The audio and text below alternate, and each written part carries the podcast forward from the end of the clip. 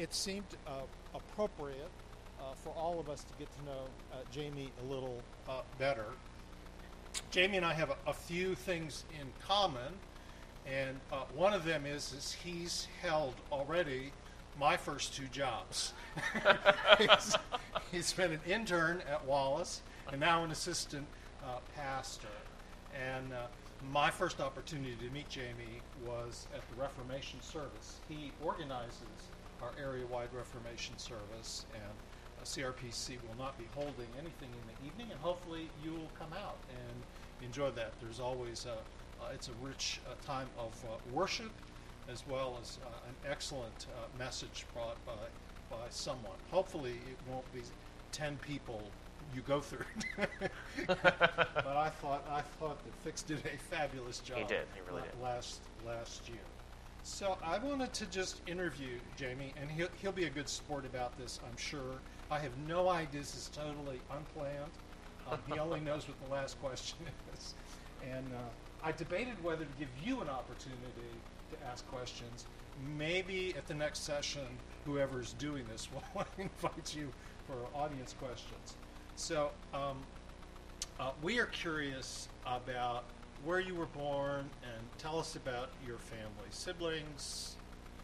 Yeah, I guess just to set that up, my dad is Scottish my mom's American, and they met in Liberia. So this is just to prepare you for where this is going. Um, so I was born in Philadelphia during near the end of my father's seminary education there at Westminster. Uh, so I was about one, a little over one year old when me and my little brother and my parents uh, moved to Cambridge, where my dad started his PhD, and we were there for three years. That's Cambridge in England. Uh, and then we were in Oxford church planting for three years. And then that was a very difficult call and uh, financially did not work out. And so my dad was looking for another job. And he got one at Reformed Theological Seminary in Jackson, Mississippi. So at the age of seven, I moved straight from England to Jackson, Mississippi, which was very difficult. But after a year there, we moved to Southern California. Uh, Esc- my dad began teaching Escondido at the other Westminster, and that was San Diego was a better place to be different and have a weird accent than Mississippi was.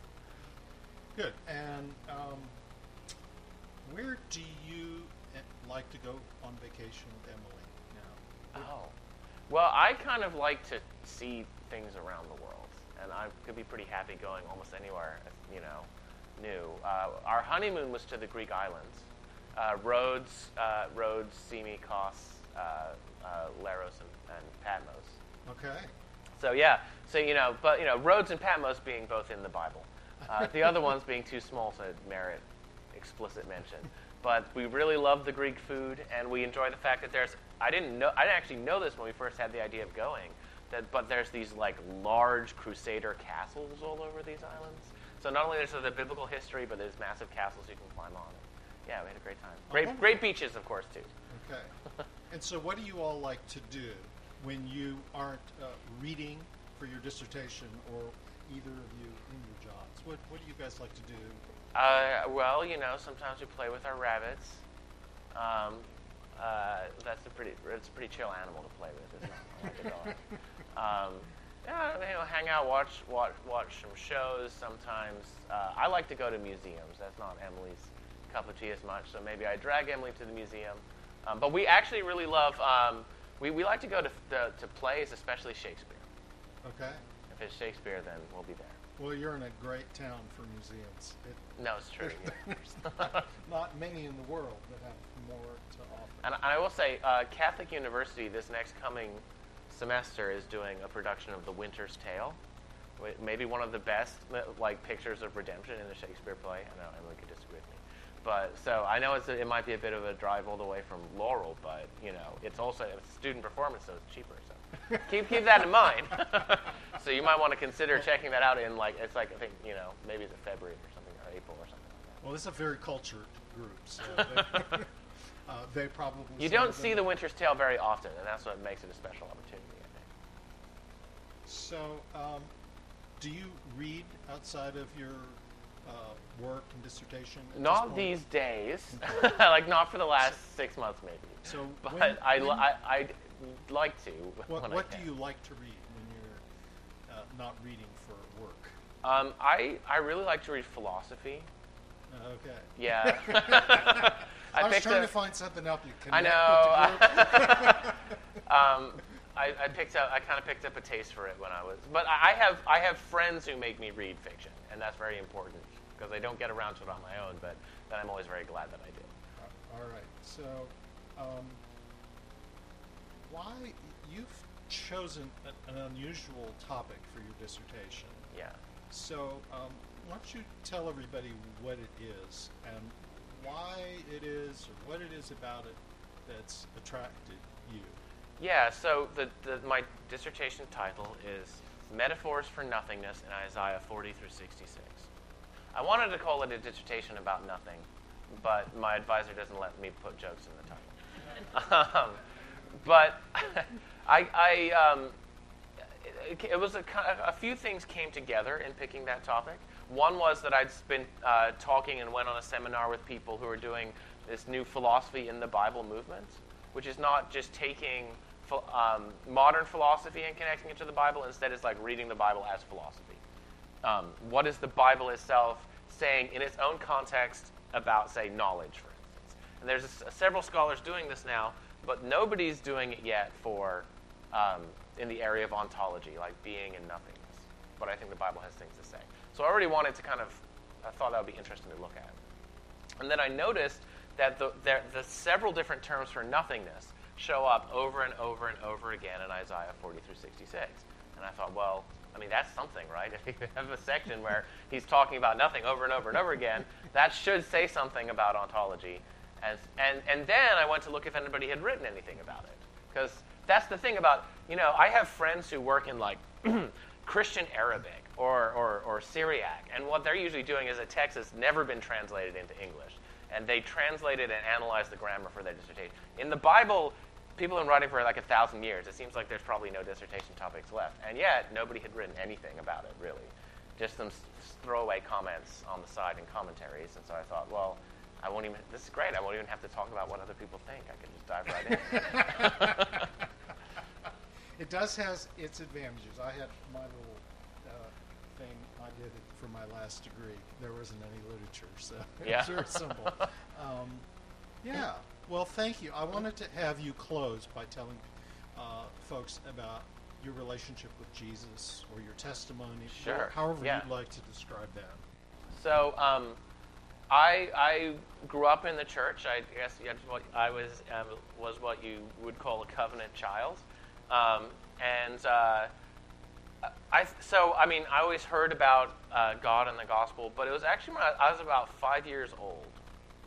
I used to like to lie in bed and just think about things after my parents had put me in bed. And around five years old, I, I, I, I kind of got this urge. I need to, I should figure out whether I actually believe in this Jesus stuff. You know, that Jesus is real, that he died for my sins. Uh, and so I spent a long, lot of time thinking about it, uh, to the extent that five-year-old can think about such things. And I came to this point where it felt like puzzle, the puzzle pieces just sort of clicked together. And I thought, yes, this is true. I believe this, and I prayed and I asked God to forgive my sins and believed in Jesus. And then the next morning, I was very excited. And I said, "Mother, mo- you know, mom, mom, like I'm a Christian now." And I think she was like, "Oh, you know, my child has found another way to get my get you know get attention." she wasn't sure. She's like, "We'll see where this goes." Um, but I think it was really genuine. Um, and uh, I think from there, over the years, um, it's kind of like different parts of the gospel come through in new ways as I, as I grow. You know, because you had a very simple understanding back then. Around when I was, say, a teenager, an idea like, no, like God's grace really is is free. It's actually not. Your acceptance with God is not based on anything you've done. Justification is by faith alone. That like hit me in a new way. You know, it, it made sense in a new way, and and that was kind of like another you know revelation of what it means to actually believe in Jesus, to actually put that together in my head and and, and, and in my heart and realize what that was about. Um, and actually, I'd say another big area, and this is a little earlier, another big area for me was the struggle of of coming to America and being very isolated and having a lot of things that, that like ways that I responded, including like an anger and hatred as a child that I, you know, started to into my early teen years recognize and like, oh, like this is sin in a new way. like uh, I knew that I, you know, I disobeyed my parents and I got in trouble, but like now I'm really like reckoning with what is this, you know, thing in my heart, um, and repenting of that and turning away from that and, and letting go of that was like my first big struggle, you know, big struggle with, with sin that wasn't, you know, directly pr- prompted by my parents. Um, and it's kind of been more of more of the same since then. You know, new ways that I see my sin, but also new ways that I see God's grace and new facets of who God is and what He's doing that He, he shows me as I, you know, continue on in the Christian life. Well, thank you so much. Okay.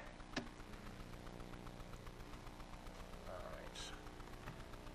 So, session two. We talked a lot about God last evening. Um, and for this session, I want to focus on creation. Because I think sometimes the doctrine of creation is one that we can sort of leave behind. We talk a lot about sin uh, and the fall, and we talk a lot about redemption and the gospel. Um, but creation is a big thing in the Bible. And actually, understanding creation is important for those other parts of the story to make sense. Um, and another thing that um, makes me excited to talk about with this with you today is, you know, if you're reading theologians and they talk about creation, um, it seems like they just always talk about Genesis 1, 2, and 3, which is great. Like, don't get me wrong. And uh, you can see why, right? It's just right there at the beginning. It's hard not to notice. But there's actually a lot of other passages that talk about creation throughout the Bible, and I think sometimes they get sort of neglected. So I want to look at a few passages about creation um, in Isaiah 40 through 66 uh, and see what those have to teach us. Um, my objective here is to explore God's presence in creation and how it helps us see His goodness. So to explore God's presence in creation and how it helps us see His goodness. Um, and I hope the coffee is starting to kick in now because I'm going to do what I did last night again and ask you to sort of get together with the people who are sitting around you and have a little discussion and then come back and share as a group. Um, now, the, your discussion topic this time is Have you ever felt like you experienced the presence of God in nature? Have you ever felt like you experienced the presence of God in nature?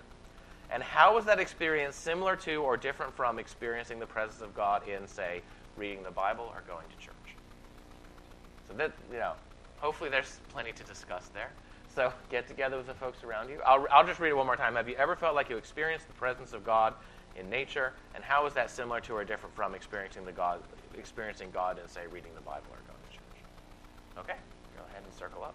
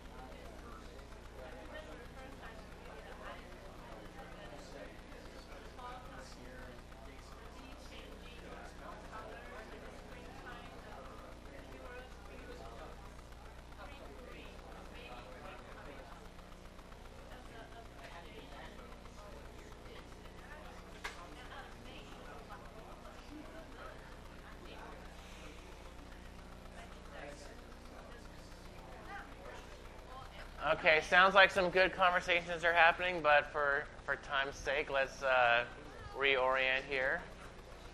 Uh, feel free to come back to these over lunch. Uh,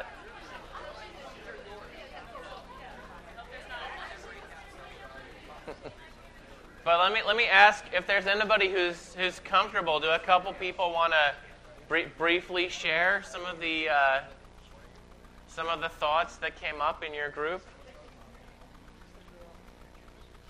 Yeah. Yes, go ahead. We were just talking about like in, in,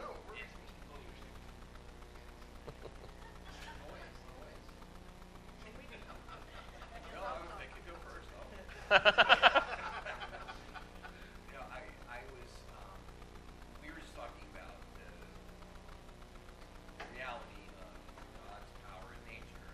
Mhm. Really is it, how could you see God in nature? Really is broken one. How could you not see God in nature? And you really think about the brought up the issue of nature also being destructive.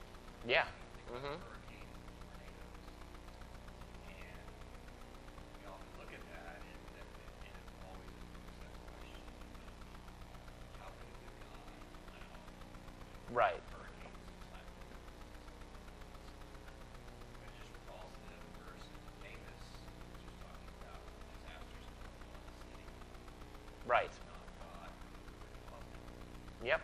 Like, that's the hard theological pill to swallow, but it's true because you know, God is awesome in nature. His power is sinners, he's just like the Tower of Babel conversation, Yeah. right? The question is why did towers fall in this world? The question is why do towers fall all together?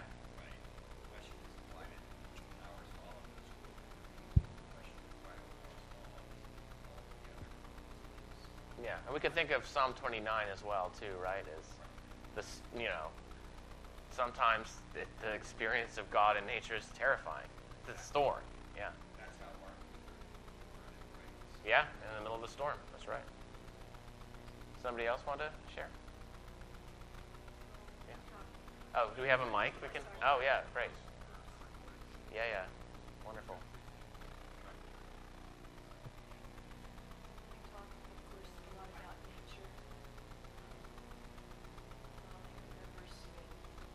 Um, autumn leaves and the, s- the green of spring, as even when she was really young, and how that was striking to her.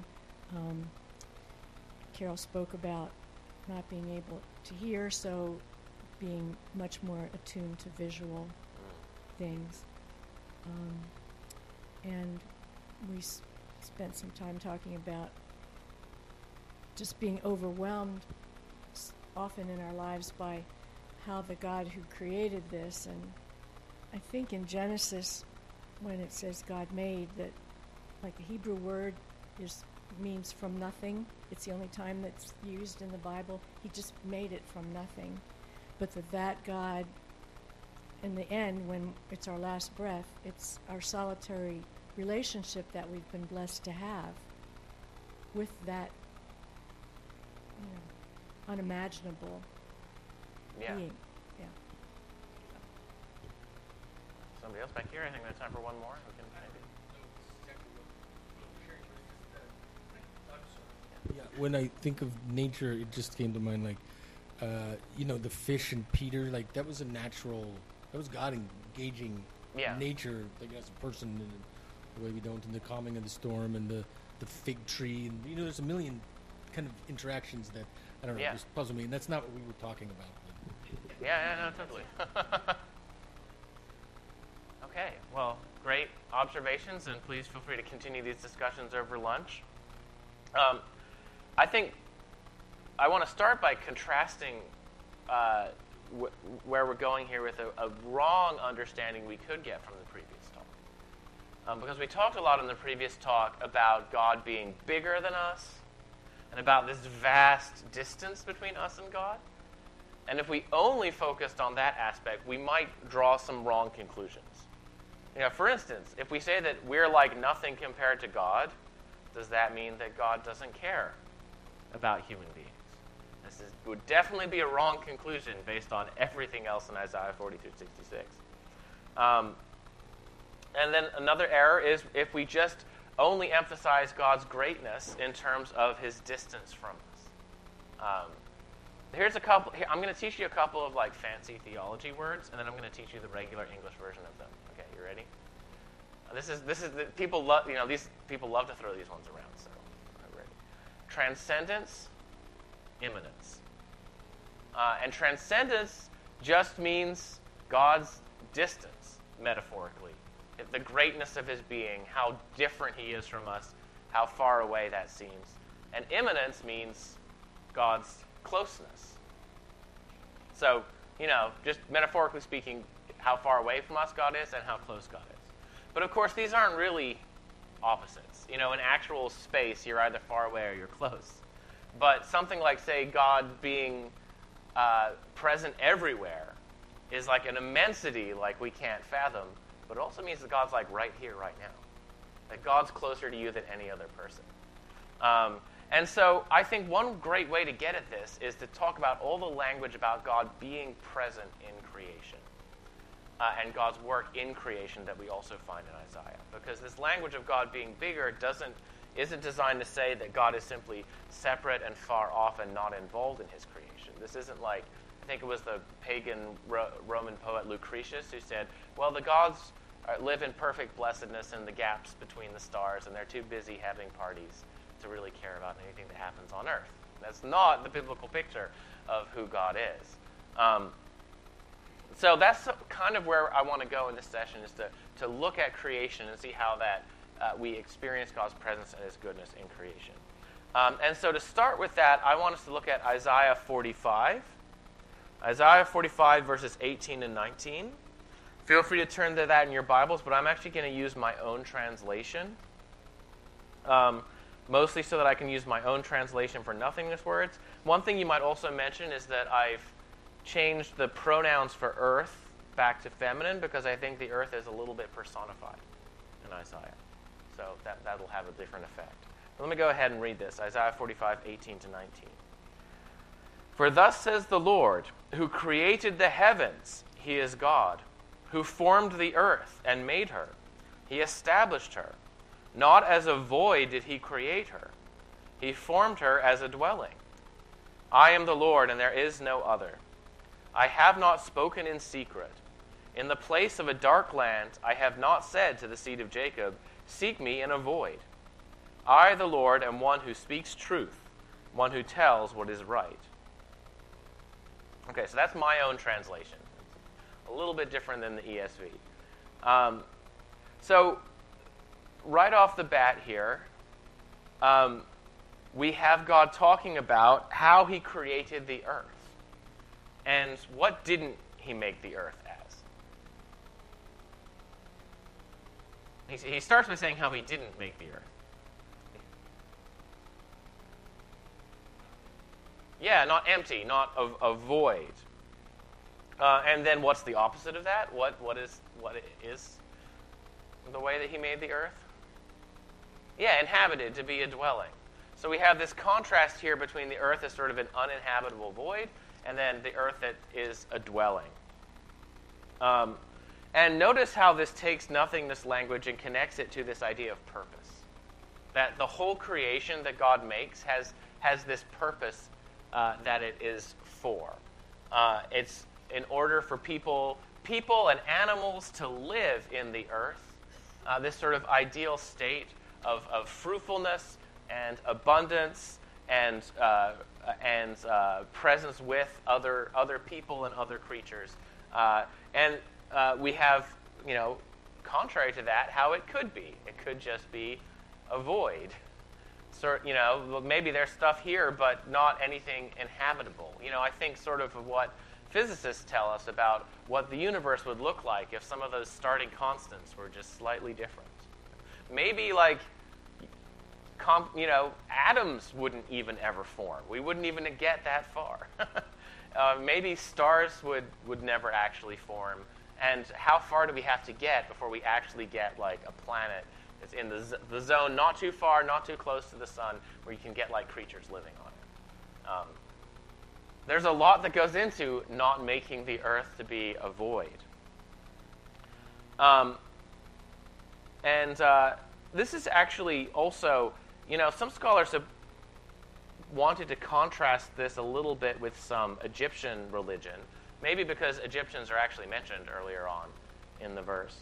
Um, but uh, the, this idea of like the void or the abyss plays a big role in Egyptian religion um, because this is what there originally was. There was just for Egyptian religion like the waters, the dark, inert waters. And then what happens? The first God sort of like comes into existence out of the waters. Um, but at the same so in Egyptian religion, you have God actually being sort of identified with the void. Uh, and the Egyptian god Atum, his name literally means the one who is not. That's one of the ways to read it, because he's like, comes from the void. The Egyptian god Amun means, who's, who's a, a, very similar god, means the one who's hidden and, and secret. And it feels like God's trying to make a contrast. Notice how he says that he didn't tell the, Israel, seek me in a void. God is setting up a relationship with human beings that's not about them um, coming to this place of nothingness or a void to seek Him. A lot of Egyptian religion is about secrets and things that only the elite know, uh, and things that happen in you know dark corners and dark rooms. And God's saying that's not how my relationship with human beings is going to be. Um, so, right off the bat, we have a sort of contrast. And now I am going to go to Genesis 1, because it is useful to talk about it. Um, this word that I've translated void is actually a word that is there in Genesis 1. Uh, it's the word tohu. And in Genesis 1, verse 2, we read, and this is my translation the earth was a void and emptiness, and darkness was over the face of the deep. But the Spirit of God, or the winds, remember the same word, was hovering over the face of the waters. Um, so this sounds sounds like it's a very similar story to the one we are reading in Isaiah, right? Because well, we start with a void, but we know that that's not we're not going to end the chapter that way. You can actually look at Genesis 1 as this is the story of how God didn't create the earth as a void. It started that way, but then he shapes it into a place where human beings can live. That's the end point of Genesis 1, right? We have, at the end of Genesis 1, we have all of these creatures everywhere, and then we have human beings, and we, we, we have the man, man and the woman, and what, what does God tell them? What's the, what's the blessing slash command given to the man and the woman? Be fruitful and multiply. Yeah, we get to tend the garden in chapter 2, but in chapter 1, humanity is told, be fruitful and multiply and fill the earth, right? And so there's still this ongoing vocation to, to make things full. Um, couple questions about Genesis 1. Um, where, where, where does God come from?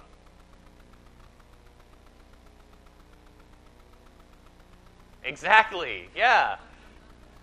Okay, we, uh, we read Genesis 1 every time, so we might miss how strange this is. God has no backstory. There's no, like, he doesn't create himself up, he doesn't come up out of the void. Uh, he, he's, he's just there. He's just always there, and he's never, never created, never comes into existence.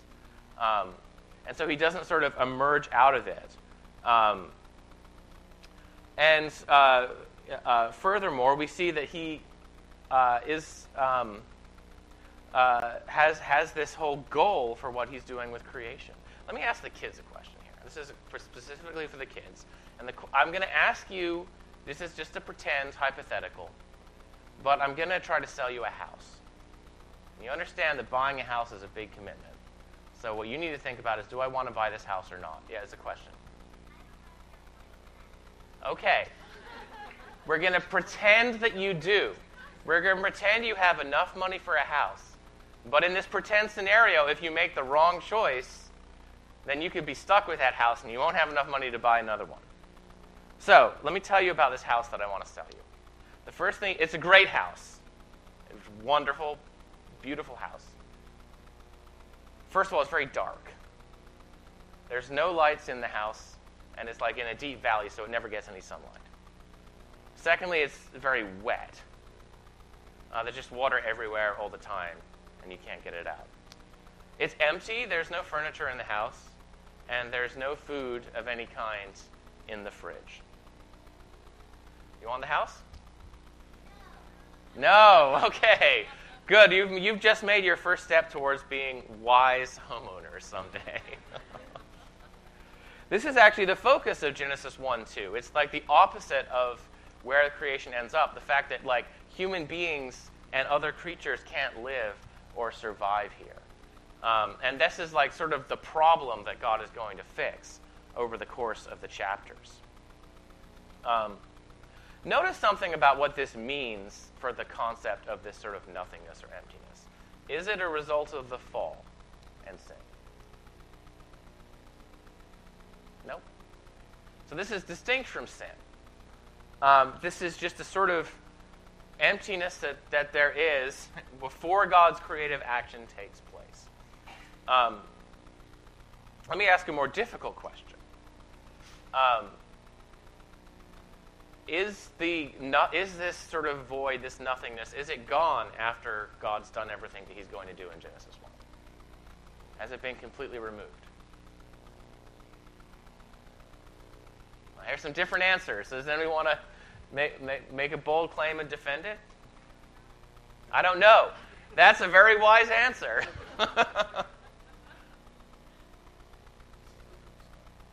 okay, so the, the earth is filled. It's very different. It's very different. Adam and Eve still have some work to do, right? But well, we can look at the kind of concrete pictures. What happened to the darkness? Okay. Is there still darkness? There is. It's, li- it's limited now, right? We have darkness, we also have light, but the darkness is still there. What about the what about this watery deep that's there the? Is that gone? No, it's separated. It's limited. It's limited. Um, okay. Here, here's here. You know, maybe you're like maybe you're having trouble following me here, but I think this helps clear it up. When we get to Revelation, in the book of Revelation in chapter 21, does any of those do any of those things change?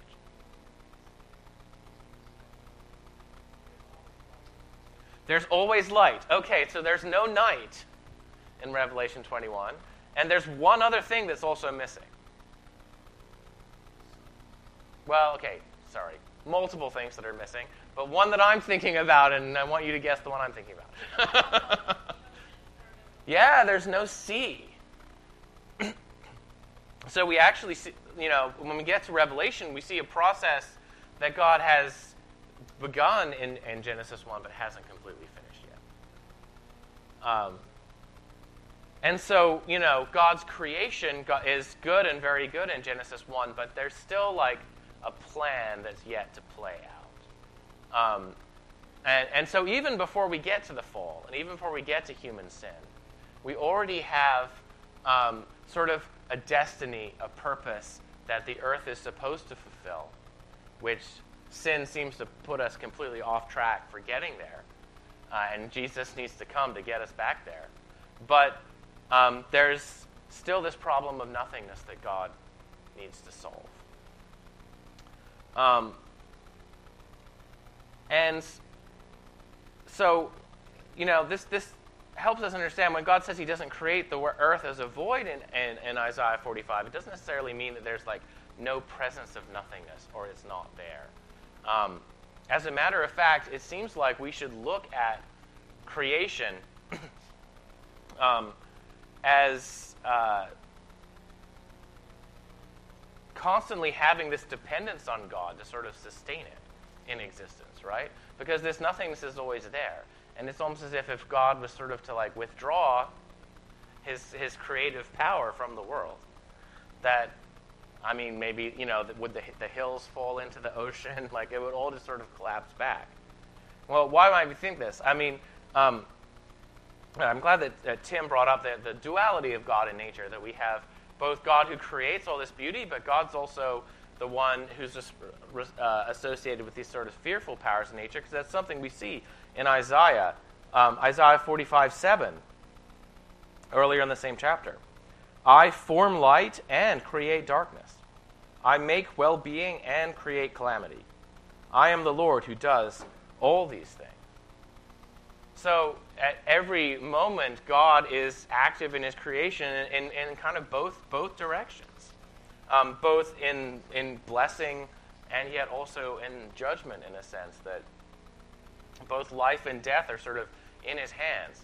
Again, we can sort of contrast this with pagan peoples at the time. You know, some of these functions, there might be a different God. there might be a God who is basically benevolent, and then other scary, dangerous, dangerous gods that you know are almost irrational and they just destroy for no reason. But here, God is sovereign over both powers. Uh, and this comes up in a lot of judgment passages. So in Isaiah 34, um, there's a prophecy of judgment against Edom because Edom has, well, they've attacked Israel when Israel is down, waited for Judah to get, you know, kicked and then gone in and, and attacked them. And in Isaiah 34 11, it says, The owl and the hedgehog shall inherit it. This is talking about the cities of Edom. The owl and the hedgehog shall inherit it. The ibis and the raven will dwell in it. And he shall stretch over it the line of void and the plumb stone of emptiness. This is the same vocabulary words as Genesis 1 2. As for her nobles, there shall be nothing there they can call a kingdom, and all her officials will become nothing. So there's this sense in which God's judgment is like a decreation. You know, when, this, when a, a, nation is turned away from God and, uh, and they've d- uh, done these acts of unjust violence towards another nation, he judges them by allowing their inhabited city to sort of return to this, you know, decreated wilderness state. Um, there are some winners, though, because like the owls and the hedgehogs have a new place to live. Um, just incidentally, we're not actually quite sure if that's the word for hedgehog. There's some debate about that, but I, I like to think that they're hedgehogs because that's kind of, kind of cute. um, and I think we can kind of, with the strength idea as well, sort of coordinate this. You know, we, um, in Isaiah 40, 30, even youth shall faint and be weary, and young men shall fall exhausted. So we have certain things that we think about in creation that, that are powerful you know, and you know, young people perhaps, especially, we think, you know, oh man, you know, to be, you know, 20 and have, you know, you know, your whole body functioning perfectly, and and you know, maybe and you could think of some great athletes and think, wow, like you know, that guy run, you know, running a marathon. How do they how do they do it? They're so powerful. Um, but actually, even young people get tired eventually. Uh, and I think this is a big picture for all of creation that it has this this beauty and this purpose God has given it, which is not to be this void, but to be something where there are people and, uh, and they live in community with each other, and there's a sort of fullness to creation. But it's not something that it can just sustain itself on its own, apart from God. And almost there's this tendency for it to sort of fall apart and fall back into this uh, nothingness uh, if God doesn't sustain it. Uh, and as a matter of fact, God even has this sort of agency in doing it. Uh, and this is something that happens especially if you align yourselves with false gods, too. That's something that shows up a lot in, uh, in Isaiah. So, for instance, Isaiah 44 9 to 10. All of those who form idols are void, and the things they delight in do not profit. It is their witnesses who do not see and do not know. Therefore they shall be put to shame. Who has formed a god and molded an idol which does not profit? So we have the word profit twice there. um, you know, and what does it mean that an idol doesn't profit? What do you think it means? Like, it doesn't accomplish anything. What sort of things do you think that they wanted the idol to accomplish? Yeah. They're not doing anything, yeah. Yeah, grant their wishes. But, you know, what I mean, well, what do you think? Let's just imagine. Like, imagine you're back there in first millennium BC, ancient Near East. What kind of things do you think that they wished for? Rain, okay. Rain so they can have crops and you know have have the food that they need. Good health, yeah. Okay, yes, good. Exactly. Very much. Like lots for, for children. You know, lots and lots and lots of religious stuff about having having kids, for sure. Um, it's this sort of prosperity, you know, these kind of aspects of, of life that, you know, make it full and rich, at least, you know, on a certain level. Uh, that you have enough to eat, you have children, you have uh, somebody to care for you in your old age. Um, also, we should think of warfare too, right? I mean, when the armies are at the gates, then that's when people are really get religious and they're trying to get the, get deliverance, you know, help from these idols, but it's not going to come. Um, so, um, yeah, and this fits with a theme we'll talk about a little more in our next talk, but when you align yourselves away from God, who's the one who really provides Yahweh, you know, the God, who's the one who provides uh, strength and keeps this whole uh, universe running, you end up uh, and you and you align yourselves along these idols who are a void. Same word. The fact that they don't profit is like they're kind of like this pre-creation state of the, the universe. They're sort of nothingness. They're like you know it's going to be like trying to live out in the wilderness if you follow these idols um, because they don't they can't sustain life. They can't actually bring you the kind of fullness that you are hoping to get from them. And if you align your life towards these idols, then it, your life ends up becoming void. Um, so uh, we'll come back to that thought, but I just bring it up here in the context of creation to say, you see how creation, for its fullness, is sort of dependent upon its relationship to God. And if that relationship shifts towards these void idols, then uh, you end up having creation lose its fullness. And it ends up uh, becoming void as well. Um, another thing that we see a lot in Isaiah is the Spirit's role. And I definitely wanted to, t- to, to, to make sure we talk about that. Um, so, do you, rem- do you remember what the word for spirit is in Hebrew? The same as? Wind. Okay, I said it a couple times, making sure we're, we're getting the metaphor here. Wind or breath. Uh, and we see it a lot in uh, Isaiah. So, for instance, back to Isaiah 40. and I think we, we brought out this verse uh, last night, verses 6 to 7. All flesh, oh no, this is earlier. We brought out a later one. But all flesh is grass, and all its beauty is like the flower of the field.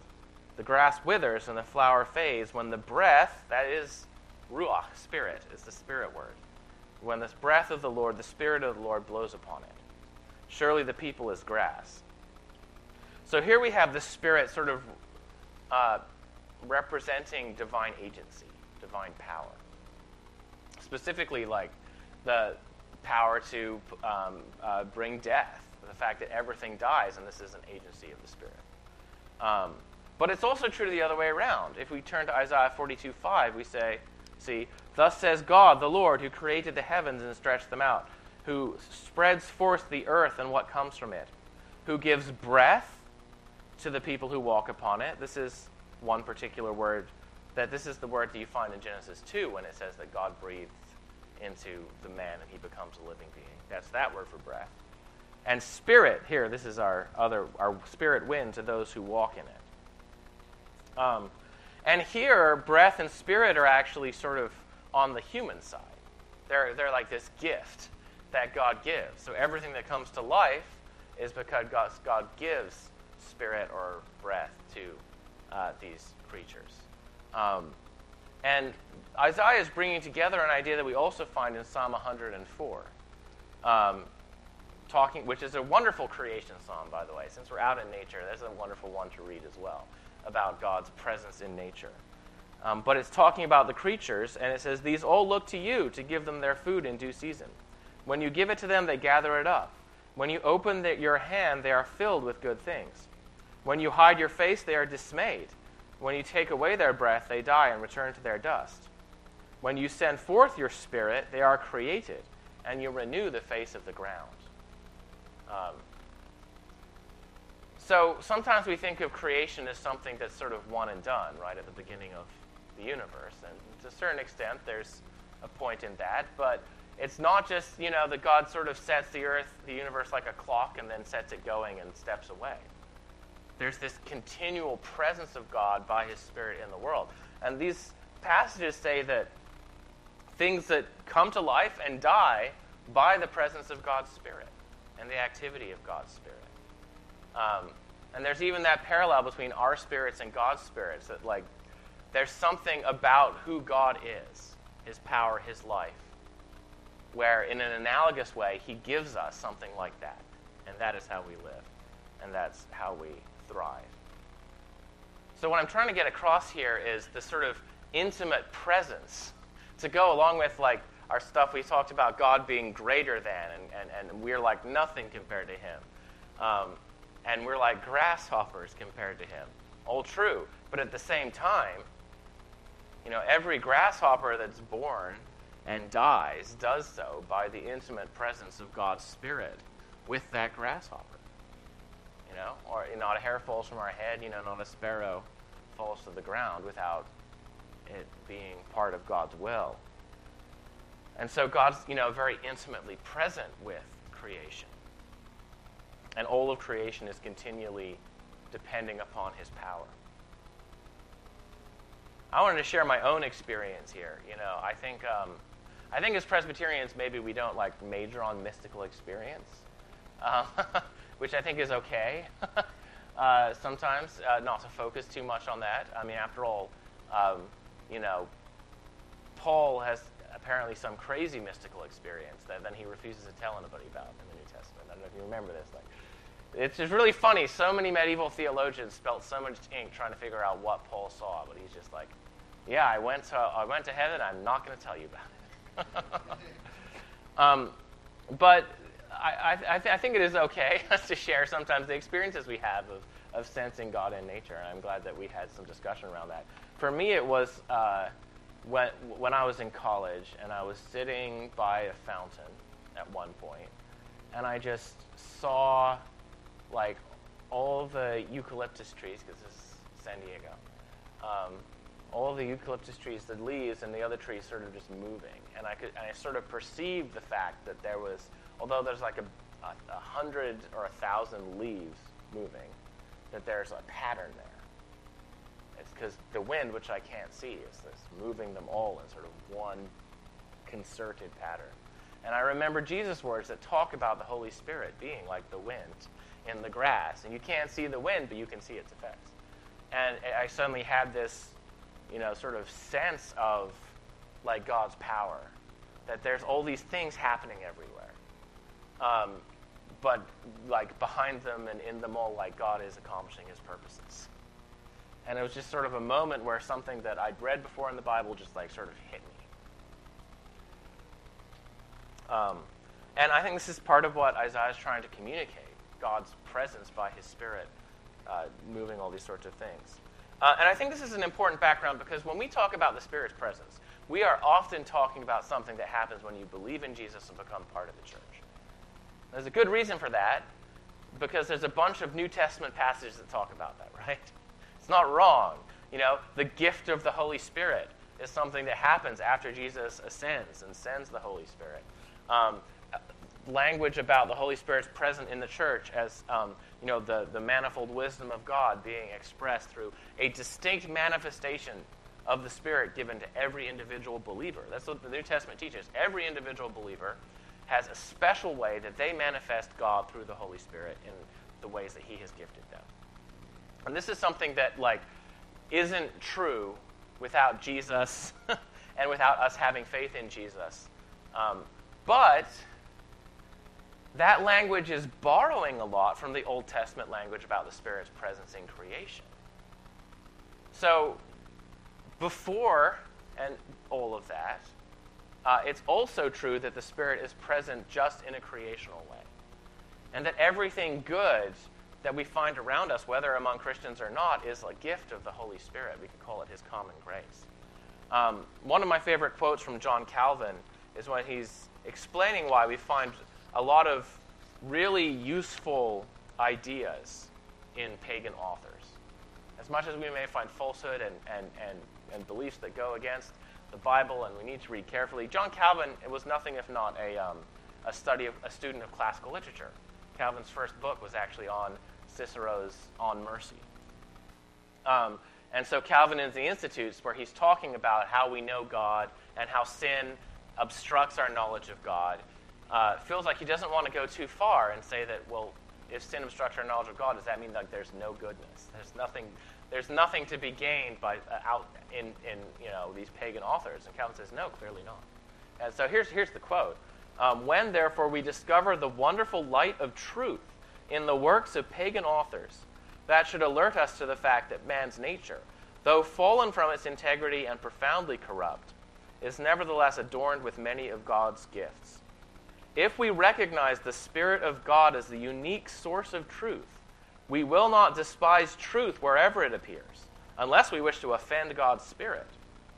I find this kind of like a very interesting idea, Cal, that I could be reading, you know, a, a, a non-Christian author, and I could reject something true that they're saying simply because they're non-Christian, and then I could actually be sinning against the Holy Spirit because He put it there. Um, for we cannot disparage the Spirit's gifts without attracting His contempt and reproach. Um, now, of course, this is balanced, right? You know, Calvin is the first to say these pagan authors they can't really understand the human condition because first they don't really get the fall. They they think that human beings are more powerful than they are. They think human beings are less sinful than they are. Um, but he really wants us. He says there is a way we can. And this is hard to hold together, isn't it? The fact that we're fallen, and as Calvin says, profoundly corrupt, and yet at the same time, God still, by His Holy Spirit, is present, giving truth, giving goodness. I think in Genesis of the line of Cain, where you know there's this split where Cain's descendants seem to be very far off from the Lord, and but they invent all this cool stuff. They invent music, they invent metallurgy, they invent cities. I don't know. I find people sometimes, you know, some people are more urban and some people are more rural. I don't know how you feel about cities, but they but they invent all this stuff, and then you look over at like the line of of uh, of, um, of Seth, and and what are they in? Well, they invent praying, and that's about it. um, and, like it's almost like God intentionally is giving technological gifts to the people who are like farthest. You know, and I think Paul seems to suggest almost that much when he's like, "Not many of you are worldly wise." Like, God, maybe even like God. Eh, you know, if you've seen the movie like Amadeus, where you have this guy who's just like, I don't think he has a healthy faith, but he's like feels like he served God, but then Mozart is this terrible person, and God's made him like super musically talented, and he like can't cope with it. But like God does that, doesn't he? And I think Calvin's saying, like, yeah, like God wants us to see our dependence upon the Holy Spirit through all of these kinds of people and God having put good everywhere. And if we miss God's presence in creation and by common grace, then we're actually missing something that the Spirit of God is doing, um, like outside of the church and in creation. I don't say any of that to disparage the importance of the Spirit's presence in the church or work through grace, about which, you know, there's so many Bible passages, but just something that I think we'll miss that I don't want us to. Any que- questions about that?